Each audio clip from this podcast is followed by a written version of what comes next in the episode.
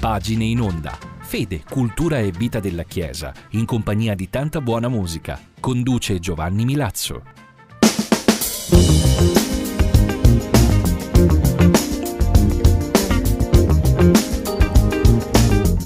Gentili ascoltatori, ben ritrovati qui sulle frequenze di Radio Spazio Noi in blu all'ascolto di pagine in onda che vi offre oggi un brano dalla lettera a Diogneto.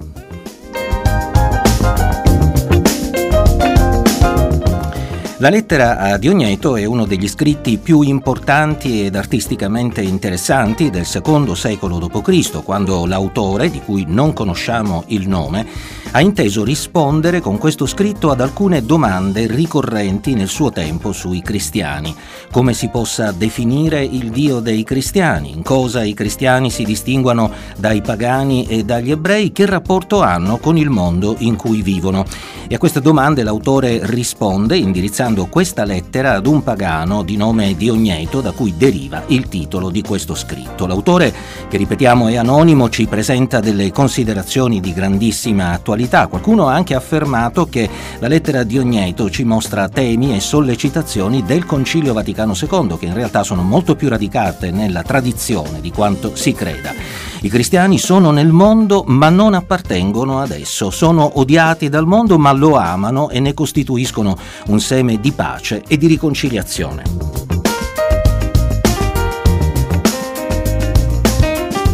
E allora dalla lettera di Ogneto vi offriamo una parte dell'esordio e dei paragrafi iniziali in cui l'autore con una prosa particolarmente espressiva ci dice che i cristiani sono l'anima del mondo. Ascoltate.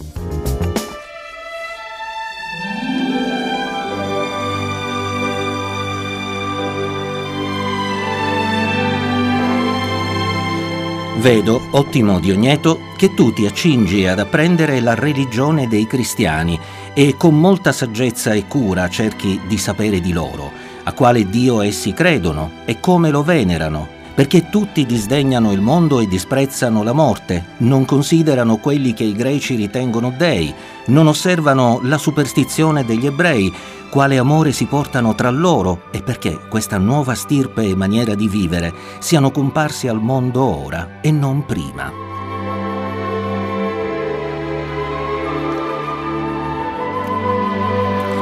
Comprendo questo tuo desiderio e chiedo a Dio che ci fa parlare ed ascoltare, che sia concesso a me di parlarti, perché tu ascoltando divenga migliore e a te di ascoltare, perché chi ti parla non abbia a pentirsi.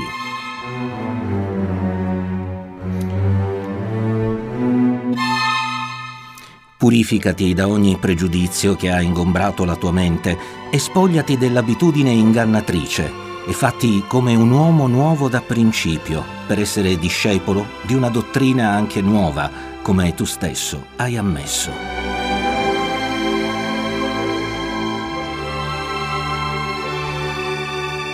I cristiani né per regione né per voce né per costumi sono da distinguere dagli altri uomini Infatti non abitano città proprie, né usano un gergo che si differenzia, né conducono un genere di vita speciale. La loro dottrina non è nella scoperta del pensiero di uomini multiformi, né essi aderiscono ad una corrente filosofica umana, come fanno gli altri.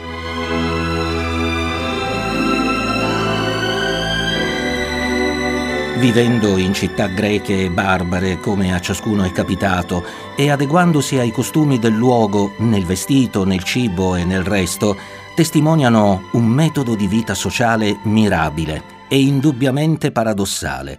Vivono nella loro patria ma come forestieri, partecipano a tutto come cittadini e da tutto sono distaccati come stranieri. Ogni patria straniera è patria loro ed ogni patria è straniera.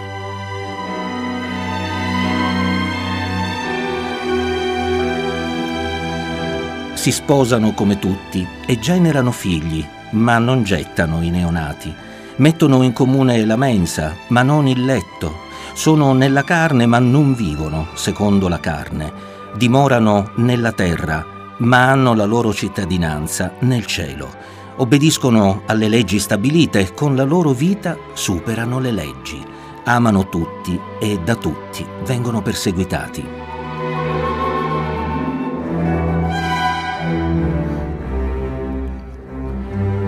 I cristiani non sono conosciuti e vengono condannati, sono uccisi e riprendono a vivere, sono poveri e fanno ricchi molti, mancano di tutto e di tutto abbondano, sono disprezzati e nel disprezzo hanno gloria, sono oltraggiati e proclamati giusti, sono ingiuriati e benedicono, sono maltrattati ed onorano.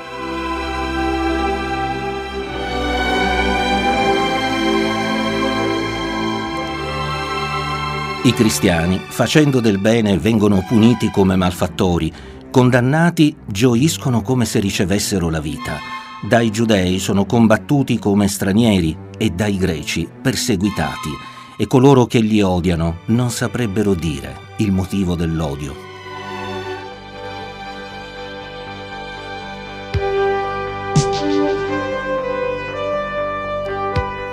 A dirla in breve, come è l'anima nel corpo, Così nel mondo sono i cristiani. L'anima è diffusa in tutte le parti del corpo e i cristiani nelle città della terra. L'anima abita nel corpo, ma non è del corpo. I cristiani abitano nel mondo, ma non sono del mondo. L'anima invisibile è racchiusa in un corpo visibile.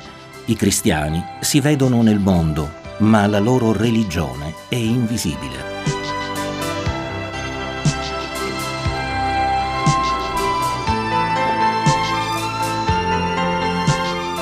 La carne odia l'anima e la combatte pur non avendo ricevuto ingiuria perché impedisce di prendersi dei piaceri. Il mondo, che pur non ha avuto ingiustizia dai cristiani, li odia perché si oppongono ai piaceri. L'anima ama la carne, che la odia, e le membra.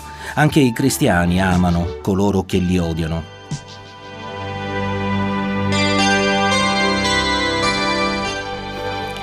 L'anima è racchiusa nel corpo, ma essa sostiene il corpo. Anche i cristiani sono nel mondo come in una prigione, ma essi sostengono il mondo. L'anima immortale abita in una dimora mortale. Anche i cristiani vivono come stranieri tra le cose che si corrompono, aspettando l'incorruttibilità nei cieli.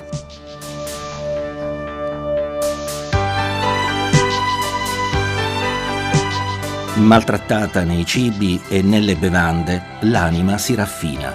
Anche i cristiani maltrattati ogni giorno più si moltiplicano. Dio li ha messi in un posto tale che ad essi non è lecito abbandonare.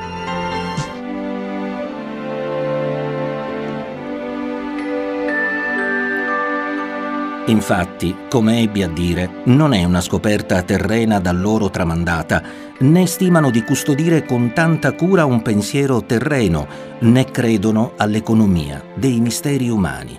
Ma quello che è veramente Signore e Creatore di tutto e Dio invisibile, egli stesso fece scendere dal cielo, tra gli uomini, la verità, la parola santa e incomprensibile, e la riposta nei loro cuori non già mandando, come qualcuno potrebbe pensare, qualche suo servo o angelo o principe, o uno di coloro che sono preposti alle cose terrene o abitano nei cieli, ma mandando lo stesso artefice e fattore di tutte le cose, per cui creò i cieli e chiuse il mare nelle sue sponde, e per cui tutti gli elementi fedelmente custodiscono i misteri.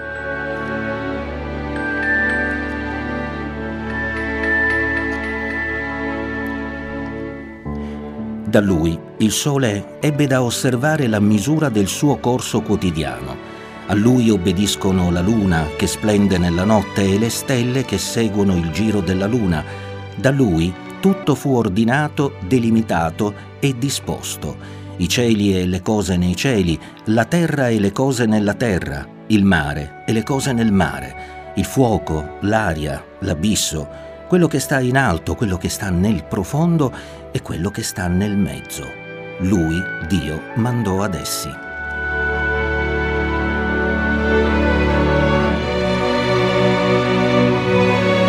Forse come qualcuno potrebbe pensare, lo inviò per la tirannide, il timore e la prostrazione? No di certo, ma nella mitezza e nella bontà, come un re manda suo figlio, lo inviò come Dio e come uomo per gli uomini.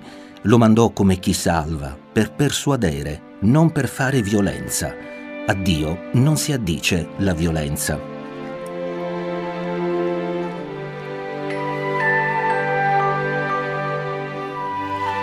Lo mandò per chiamare, non per perseguitare. Lo mandò per amore e non per giudicare. Questo non pare opera dell'uomo, ma è potenza di Dio e prova della sua presenza.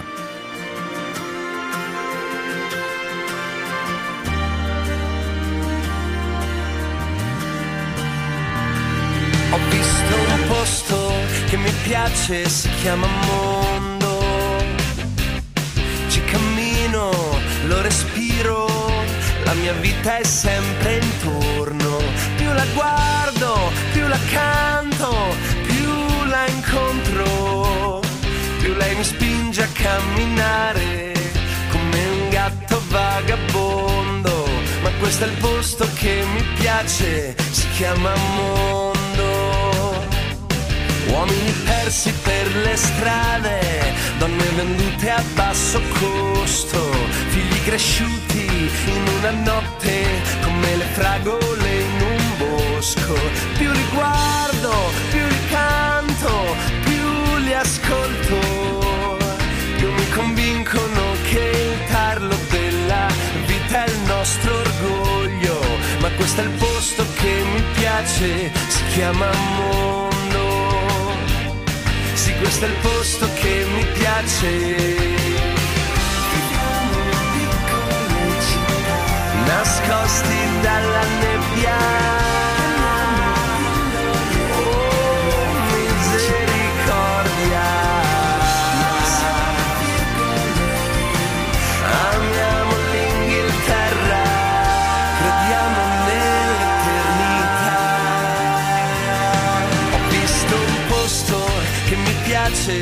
Chiama mondo.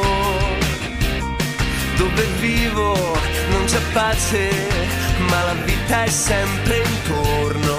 Più mi guardo, più mi sbaglio, più mi accorgo che dove finiscono le strade è proprio lì che nasce il giorno. Ma questo è il posto che mi piace, si chiama mondo. Sì, questo è il posto che mi piace. Nascosti dalla nebbia.